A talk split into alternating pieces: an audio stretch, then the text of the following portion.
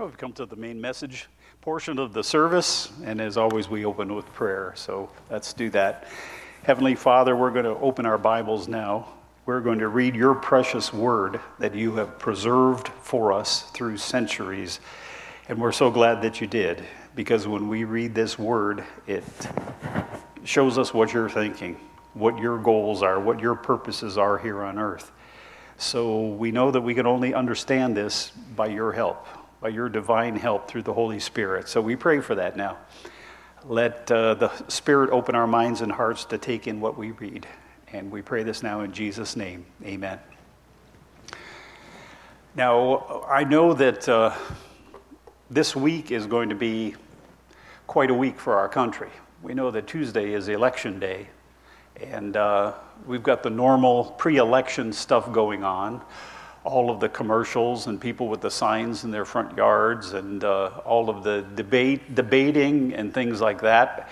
I guess it's one of the things that makes our country great, because this is the way it's been for many years. But a lot of people are worried and they say, well, don't you see that this year is going to be different? This year is going to be worse. And uh, especially when I talk to younger people, I try to tell them what I remember from the nineteen sixty-eight election. A lot of you are around in nineteen sixty-eight. I remember the uh, Democratic Convention was in Chicago. I don't know if you remember that. And Mayor Daley, uh, longtime mayor of Chicago, was in charge at that time. And I remember watching the news reports on T V of the riots taking place in the streets. Of course, sixty-eight, that was the era of protesting and the hippies and all that kind of stuff. And of course, back in those days, that was before there was a lot of reports of police brutality and police getting fired because of the things that they were doing. And I remember watching the news reports and seeing the videos of police with their uh, nightsticks out in the street, smashing people over the heads and hauling people off in uh, the paddy wagon. I don't know if you remember those things, but those were serious times and scary times as well.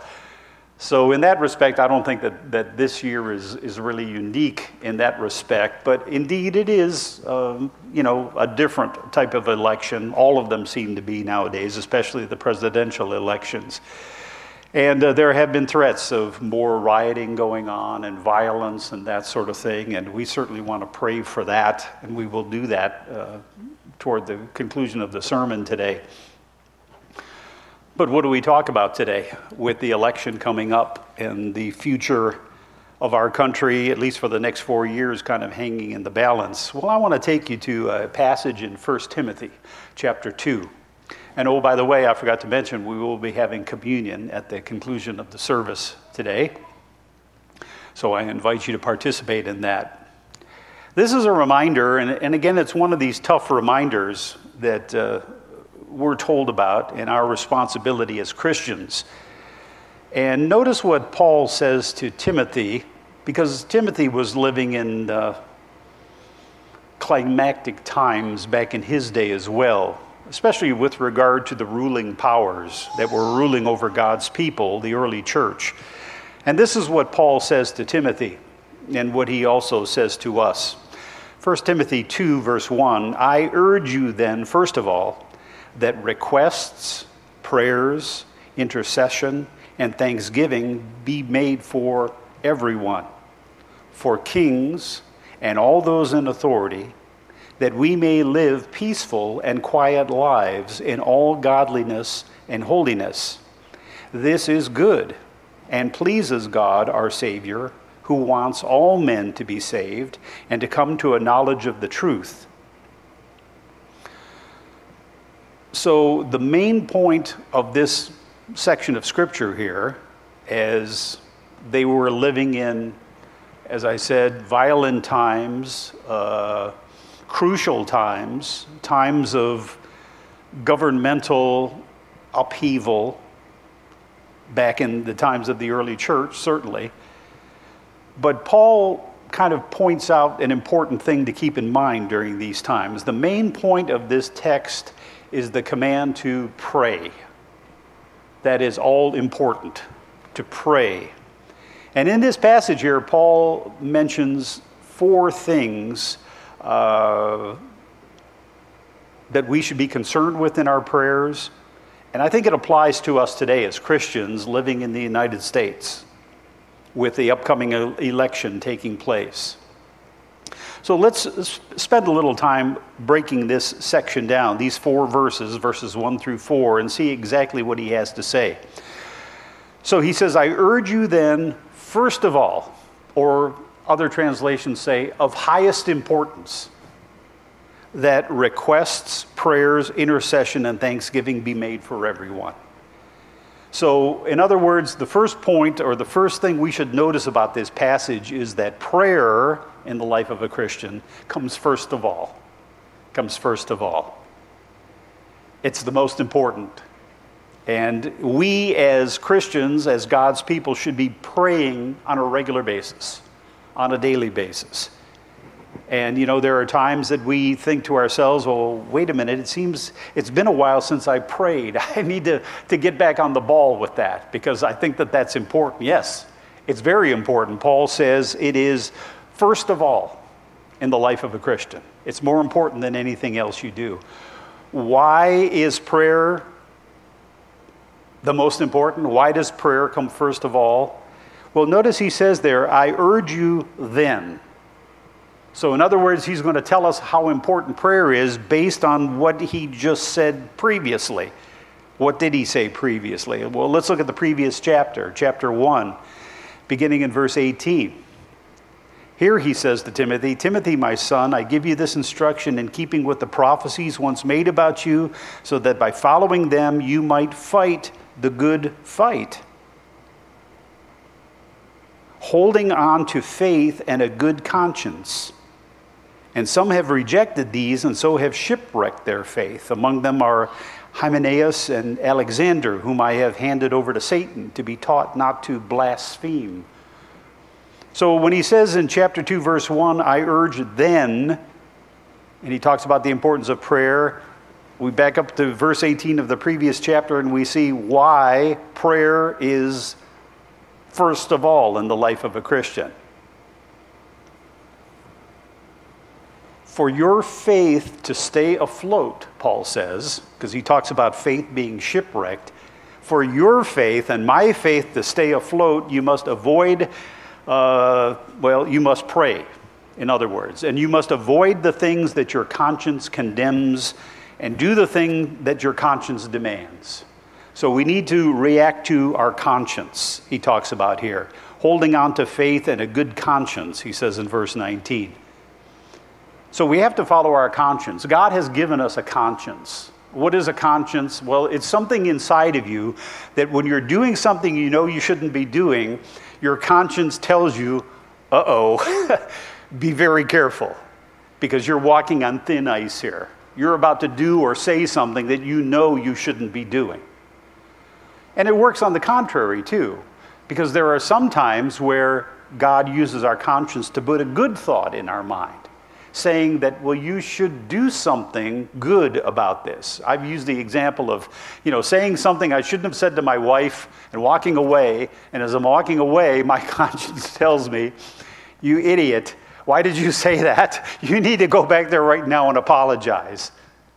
And I just do an about face, walk back, and my wife will tell you, I've done this many times. I say, I'm really sorry I said that. I should not have said that, and please forgive me. And it works both ways, because sometimes she says that to me too, about things that she says to me. So your conscience works to correct you, and your conscience also works to prod you to do the right thing. So for your faith to stay afloat and not be shipwrecked, you must avoid the things your conscience condemns you for and do the things your conscience demands of you. And at the top of the list of things that we must do in order to keep a good conscience is to pray. And to pray for other people, not just for ourselves. It's easy to pray for ourselves because we know our needs and we know our wants, and we're always bringing them before God. But he says here in chapter two, verse one, I urge then, first of all, all requests, prayers, intercession, and thanksgiving be made for everyone, not just for yourself. Don't be selfish in your prayer. All God's instruction is summed up in this. Love God with your whole being and love your neighbor as yourself. Praying for others is the number one way to love them. To love them. And what makes prayer so important? Prayer, when we pray for other people, it taps the power of God on behalf of those people. They may not know God. They may be an atheist. They may be a Christian who's struggling. When we pray for them, we're opening the door for the power of God to be working on their behalf. We can try to help them physically, and sometimes that is needed, but what we can do physically is dwarfed by what God can do for them. That's why prayer for other people is so important. So if we want what's best for people, if we really love them, the first thing we should do is pray for them. And like I said, don't spend so much time praying about yourself. Let's pray about other people. It's the easiest way to fulfill the command to love others. It requires no financial sacrifice. It requires no physical exertion. It just requires some focus and truly caring about others. So in this passage we just read here in chapter two, verses one through four, the first lesson is, in the life of a Christian, prayer comes first of all. So we need to check ourselves. Let's take a, a quick uh, Uh, survey of what we've been doing the past day or two or three or four or the past week. How many times have we brought other people to God in prayer? We just did that uh, as far as health issues is concerned as a congregation, but it's not just for ten minutes here at church every week. It's something that needs to be going on in our hearts and in our minds throughout the week, praying for others.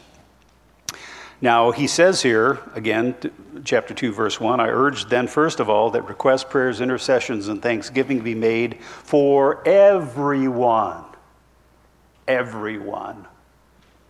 Now, it's easy. We're, we're usually thinking about those closest to us, family, friends. We have no problem praying for them. But he says, don't merely pray for the close ones to you in your life.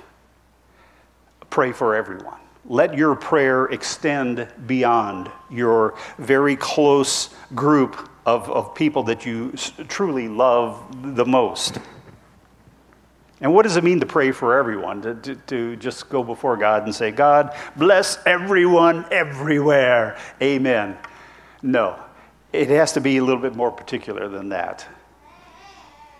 Paul is encouraging Timothy to not limit the scope of his prayers to one group of people, family or, or, or you know, your, your close friends, those around you, but open that up to people that maybe you don't normally hang out with, or maybe people you don't even necessarily know. I think in our day and age, we can say, don't limit your prayers to the people in one political group, or one ethnic group, or one racial group, or one gender of people.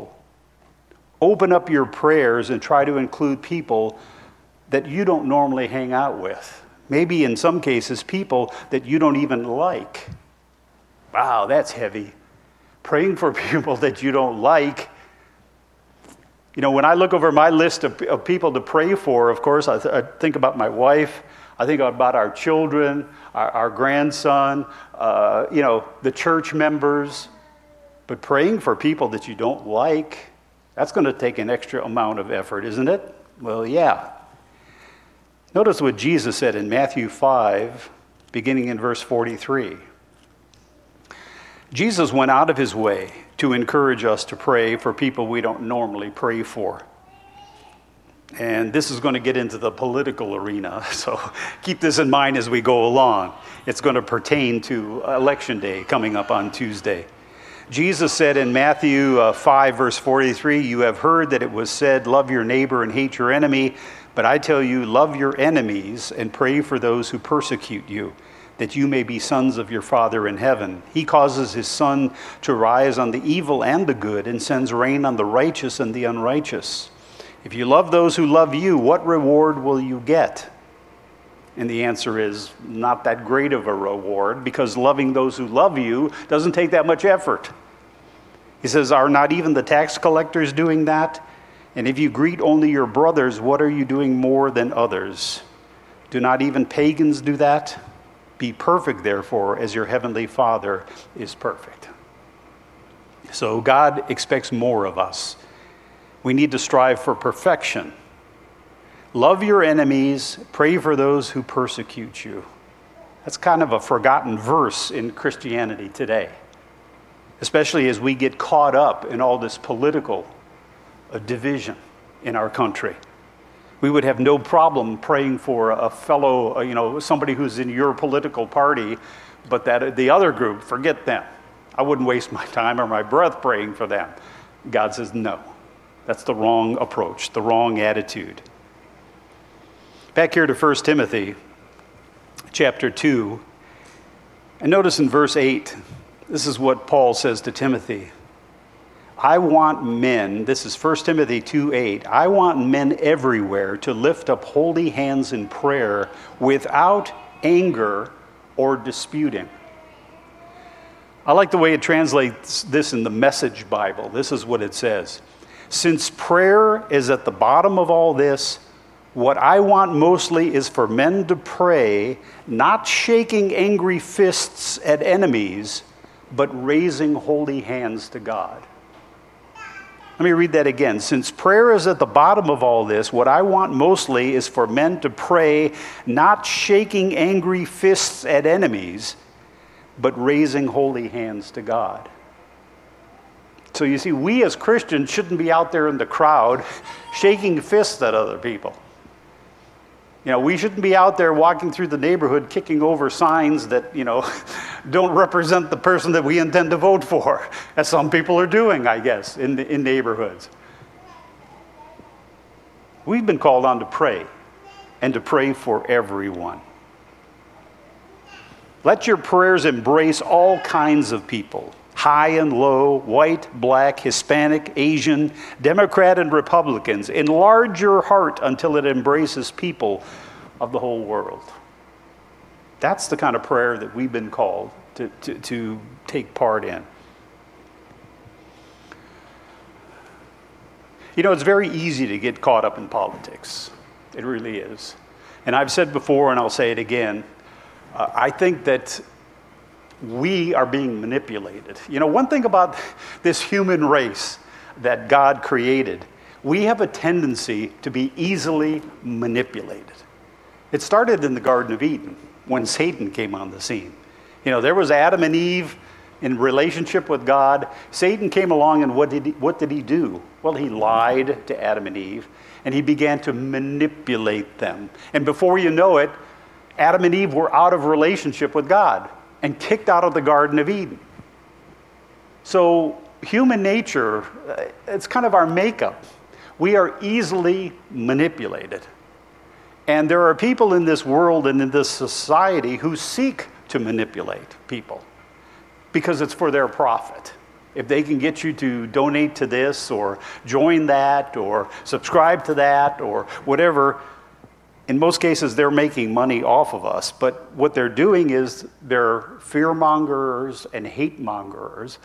And I don't know about you, but I can't watch, you know, the evening news for more than about five minutes, and I just feel my blood pressure going up. And I say to my wife, I got to shut this off and walk away from this, because I'm just getting so upset. I'm getting mad. You know, I'm getting this, I'm getting that. Now, you may be different. Maybe you can just kind of sit there and, and take that in, and it doesn't really affect you all that much. It's more of a mental thing for you. But I just get my dander up, and I have to be careful with myself. But that's me. That's me. I'm already on blood pressure, pressure medication, so I need to be careful what I do. But we have to remember, we're not a part of this society. Do we get that? I want to turn to what Peter said in First Peter two. From the time that we accept Jesus as our personal Savior, we are we become different in God's sight in many ways. But this is one of the ways. In First Peter two, beginning in verse eleven, he says this, Dear friends, I urge you as, and what does he call us? Aliens and strangers in this world. We have been called out of this world. Our, our hope, our salvation is not in this world or anything having to do with this world. We look to God for everything. Jesus is our hope, because we know that on the day that he returns, every problem will be solved. Every situation will be made right. So he says, I urge you as aliens and strangers in the world to abstain from sinful desires which war against your soul. Live such good lives, in other words, be different. Live such good lives among the pagans that though they accuse you of doing wrong, they may see your good deeds and glorify God on the day he visits us. Again, from the Message Bible, it says this, friends, this world is not your home. That's the way it's translated. Friends, this world is not your home. This twenty-first century has become the century of hate, and how easy it is for us as aliens and strangers on earth to get sucked into one group and begin to hate the other group, whatever your group may be. That's following the ways of the world. That's being dragged along with the way this world is headed toward hell. And we don't want to be dragged along with that. We need to be careful. We need to remember who we are and who God has called us to be. You know, Jesus warned us in, in Matthew twenty-four, verse eleven, I won't turn there, but he warned us that most people's love will grow cold. And we're witnessing that in, in our country around us. We never thought our country could become so divided. And, you know, we've always had politics. We've always had uh, elections. We've always had political uh, gatherings and uh you know, conferences, and a lot of it's been on T V, but it's never been like this, where there's so much division and so much hatred, one group for the other. And like I said, now we have the threats of violence in the streets. No matter who wins, we may see violence. And who are these people who are stirring up all this violence? Why don't you ever see that on the news where they get these people and interview them and we find out who's paying them and where they came from? You don't really get to the bottom of the story. So it's a confusing time in which we live. But back here to First Timothy chapter two, we've seen so far, point number one, prayer comes first of all for us today. Secondly, we're to not just pray for people who are special to us, we're to pray for everyone. The third point that we see in this passage is that we're to pray for kings and those in authority. Now, we don't have any kings in our country today. They do in England, uh, kings and queens. But we're to pray for leaders and those in authority. Now, it doesn't say, again, we read that in verse two, who are we to pray for? For kings and all those in authority, that we may live peaceful and quiet lives in all godliness and holiness. It doesn't say just pray for leaders in one party and not the other, or to pray for leaders in your party and not your neighbor's party. Leaders are leaders in God's sight. Paul wants to emphasize that no one be excluded from our prayers, for nobody is beyond the grace of God. These rulers had two characteristics that made it hard for Christians to pray for them. So this was a tough saying in Paul's day, in Timothy's day. Paul's telling Timothy, you encourage church members to pray for all leaders. Now don't forget, in the days that Paul and Timothy lived, government was quite different than it is today in our country. We live in a uh, republic, uh, democracy. A representative republic is what we live in, so we have the opportunity to vote for people, okay? So come Tuesday, exercise your uh, your uh, freedom that you've been given and go out and vote. I'm not telling you who to vote for. That's up to you. That's your conscience. But back in Paul's days, the leaders were put over you. You had no say in it. So that's why in Jesus' life, most of his life, and uh, those who came after him, there was Herod and the whole Herod family. Herod was basically a madman. He was insane to a great extent. He murdered most of his family. because he didn't want anybody usurping his political seat, his authority, and his rulership. And if he suspected anybody of having a goal to take over his position, he was going to wipe him out before he ever got the chance. And you could uh, Google Herod the Great uh, on your phone or whatever and read all of his family members and others outside of his family that he put to death. There were people like Pontius Pilate, who was there at the hearing of Jesus Christ and ended up uh, washing his hands of Jesus' case so that Jesus was taken to the cross and crucified. And of course, the, the most infamous of all was Nero, the Roman emperor, who again was quite mad, and he ended up being responsible for burning down most of the poorer city of Rome so that he could build a palace for himself. And Nero, by the way, was the man who eventually had Paul and Peter executed. Paul had his head chopped off, and Peter was crucified. So you didn't have any say as to who was ruling over you, but nevertheless, Paul tells Timothy, you tell church members to pray for these leaders. So you think it's it's tough today to pray for the one that you didn't vote for? Well, it was worse in Paul's day. You know, the rulers in Paul's day were remote and inaccessible. You didn't have access as a common person. You could never get near these people. Maybe you wouldn't even see them in your lifetime, but they were ruling over you. They may be inaccessible to you, but they were not inaccessible to God. And that's why prayer is so important. You can pray to God about those ruling over you, and God has direct access to those rulers.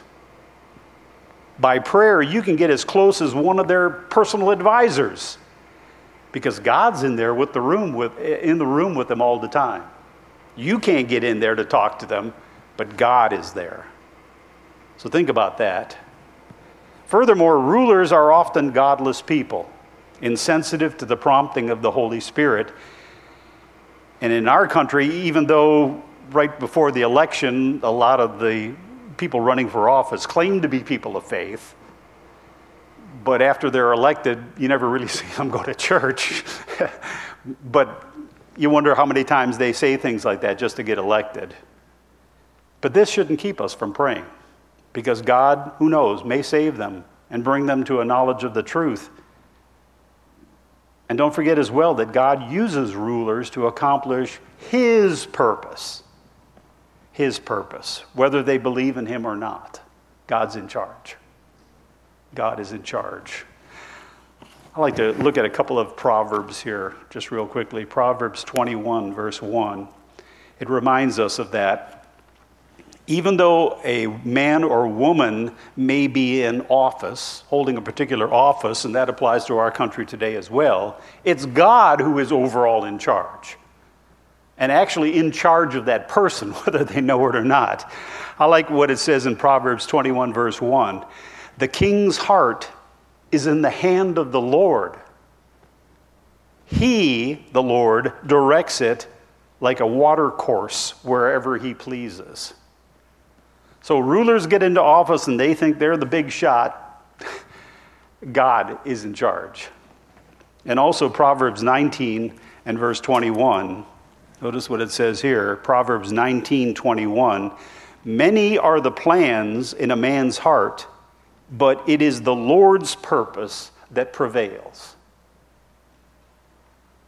So just because you get yourself into a political office or you get elected, well, as I said earlier, some of these people are ungodly and don't believe in God. But God is real and God is there. And it's God's purpose that is going to prevail over everything else. That ruler can only do what God allows them to do. So, again, we're to have prayer as the most important thing in our lives as Christians. We're to pray for everything, pray for everyone, rather, and we're to pray specifically for kings and all those in authority. And the fourth and final point that I'd like to bring out to you is that we're also told back here in First Timothy two, that we're to pray with thanksgiving, especially for the spread of the gospel. Notice again what uh, Paul says to Timothy in First Timothy chapter two.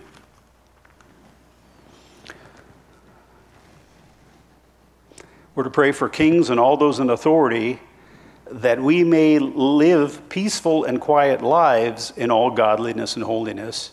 This is good and pleases God our Savior, who wants all men to be saved and to come to a knowledge of the truth. So we should always pray with thanksgiving, no matter who's elected. Why thanksgiving? Because even a bad ruler is better than total anarchy. Even a bad ruler is better than total anarchy, and none of us want to live in total anarchy.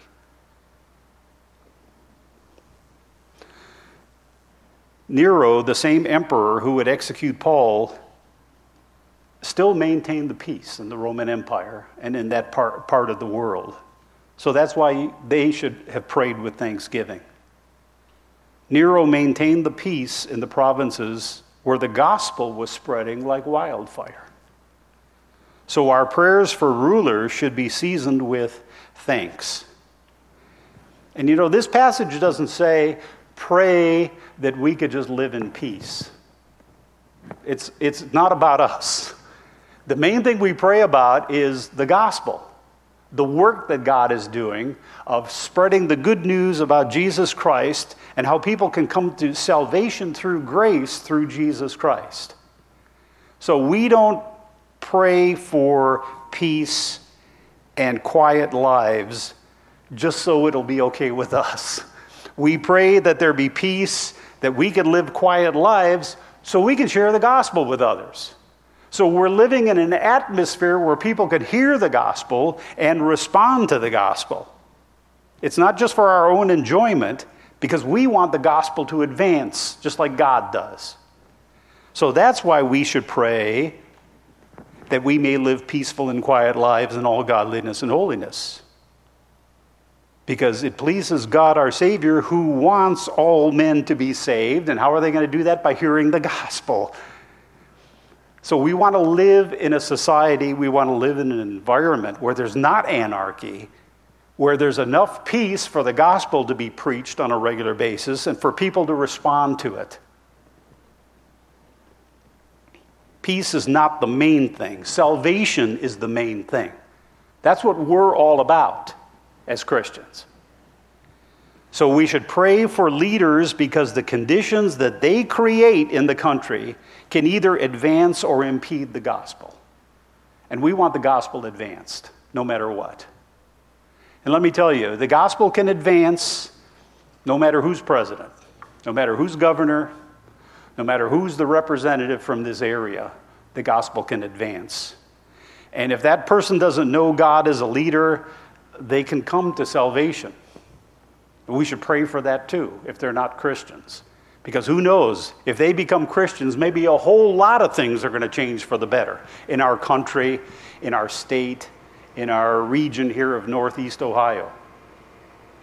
So that's why we need to be prayerful people. Don't fall into the trap of getting caught up in all of the political stuff. Don't get caught in the trap of getting into the fear and the hatred, because it's all around us. And I told you, you you are probably different, but I can't stand too much watching that on T V, because it just stirs me up. And I start feeling some of the same things that they're trying to spread. And don't forget, we're easily manipulated. That's the one thing about the human race. And God knows that, and Satan knows that, and Satan has used that, and I think that Satan is using that in our country today. He doesn't want to see the gospel spread in, in America. And you know what? I think it has a lot to do with the political situation in our country. We look at countries like Africa, and pe- people in masses are coming to Christ. They're being baptized. They're hearing the gospel. They're coming to church. They're coming to Bible studies. They can't get enough of the good news.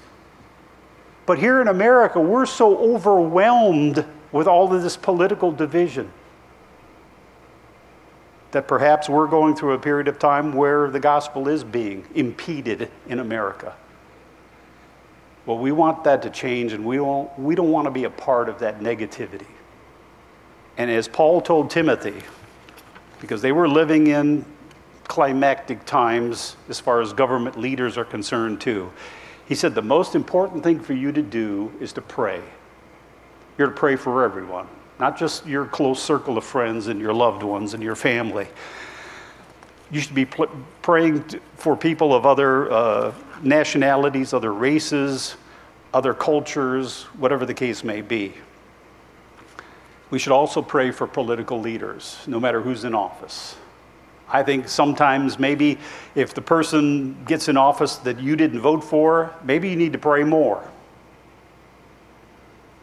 If that person doesn't know God, you want them to know God. And uh, you want to live in a society and in a setting where the gospel could move forward and not be impeded. And finally, we're to pray with thanksgiving for the spread of the gospel, not just so that things will be peaceful for us and we can live out the remainder of our lives in quiet and peace. We're not about that. We're about the gospel and the spread of the gospel in God's kingdom. So as we go through this coming week, don't be fearful. God's in charge. He sent his angels to be watching over each and every one of us. Don't get involved in any rioting, okay? I, I say that out of humor. I know none of you are any, involved in any rioting.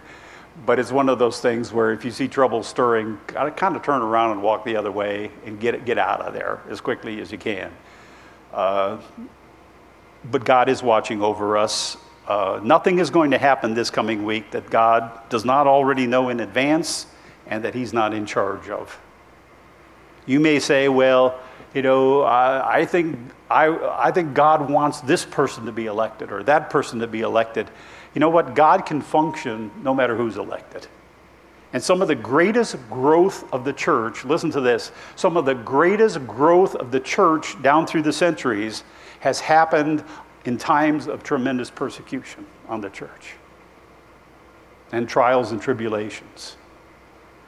So don't think that God just wants life to be peaceful all the time and birds singing and sun shining.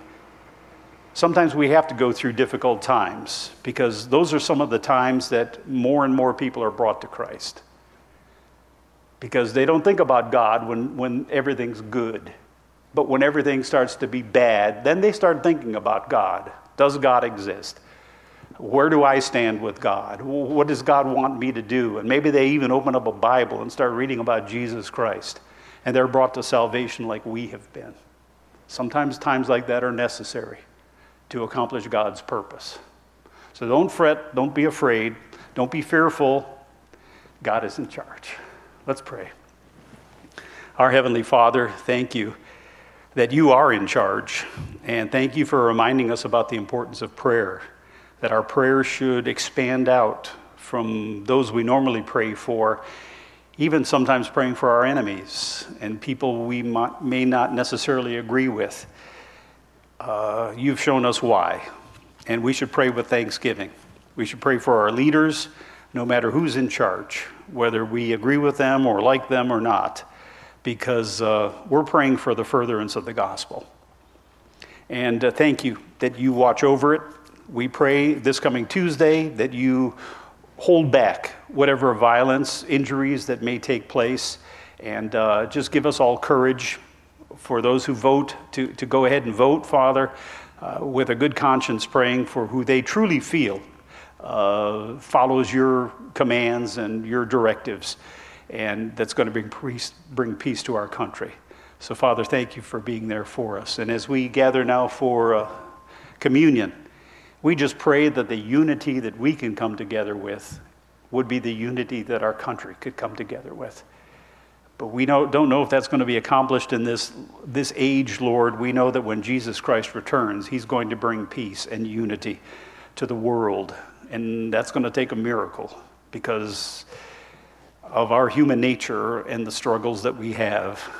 And uh, so, Father, as we gather now at your table, we just pray your blessing on our congregation And thank you for the unity that comes through your Spirit. It's not something that we brought together amongst ourselves, but only you can bring this unity in our midst. So, Father, we're going to have the bread and the uh, fruit of the vine here. We know that these things represent Jesus' broken body and shed blood that was necessary for us to be saved. And we just rejoice in our salvation through Jesus.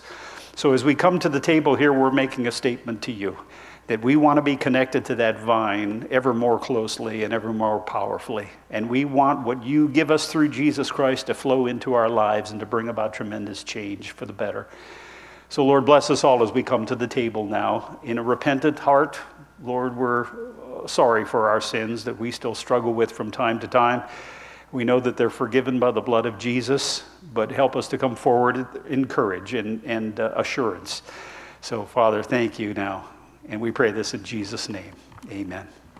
So as the music starts now, uh, we ask you to come forth to the table. Kathy will uh, hand you a piece of bread, and you can go ahead and take a cup, and we'll have a, a closing song in a little bit. Let's come to the Lord's table.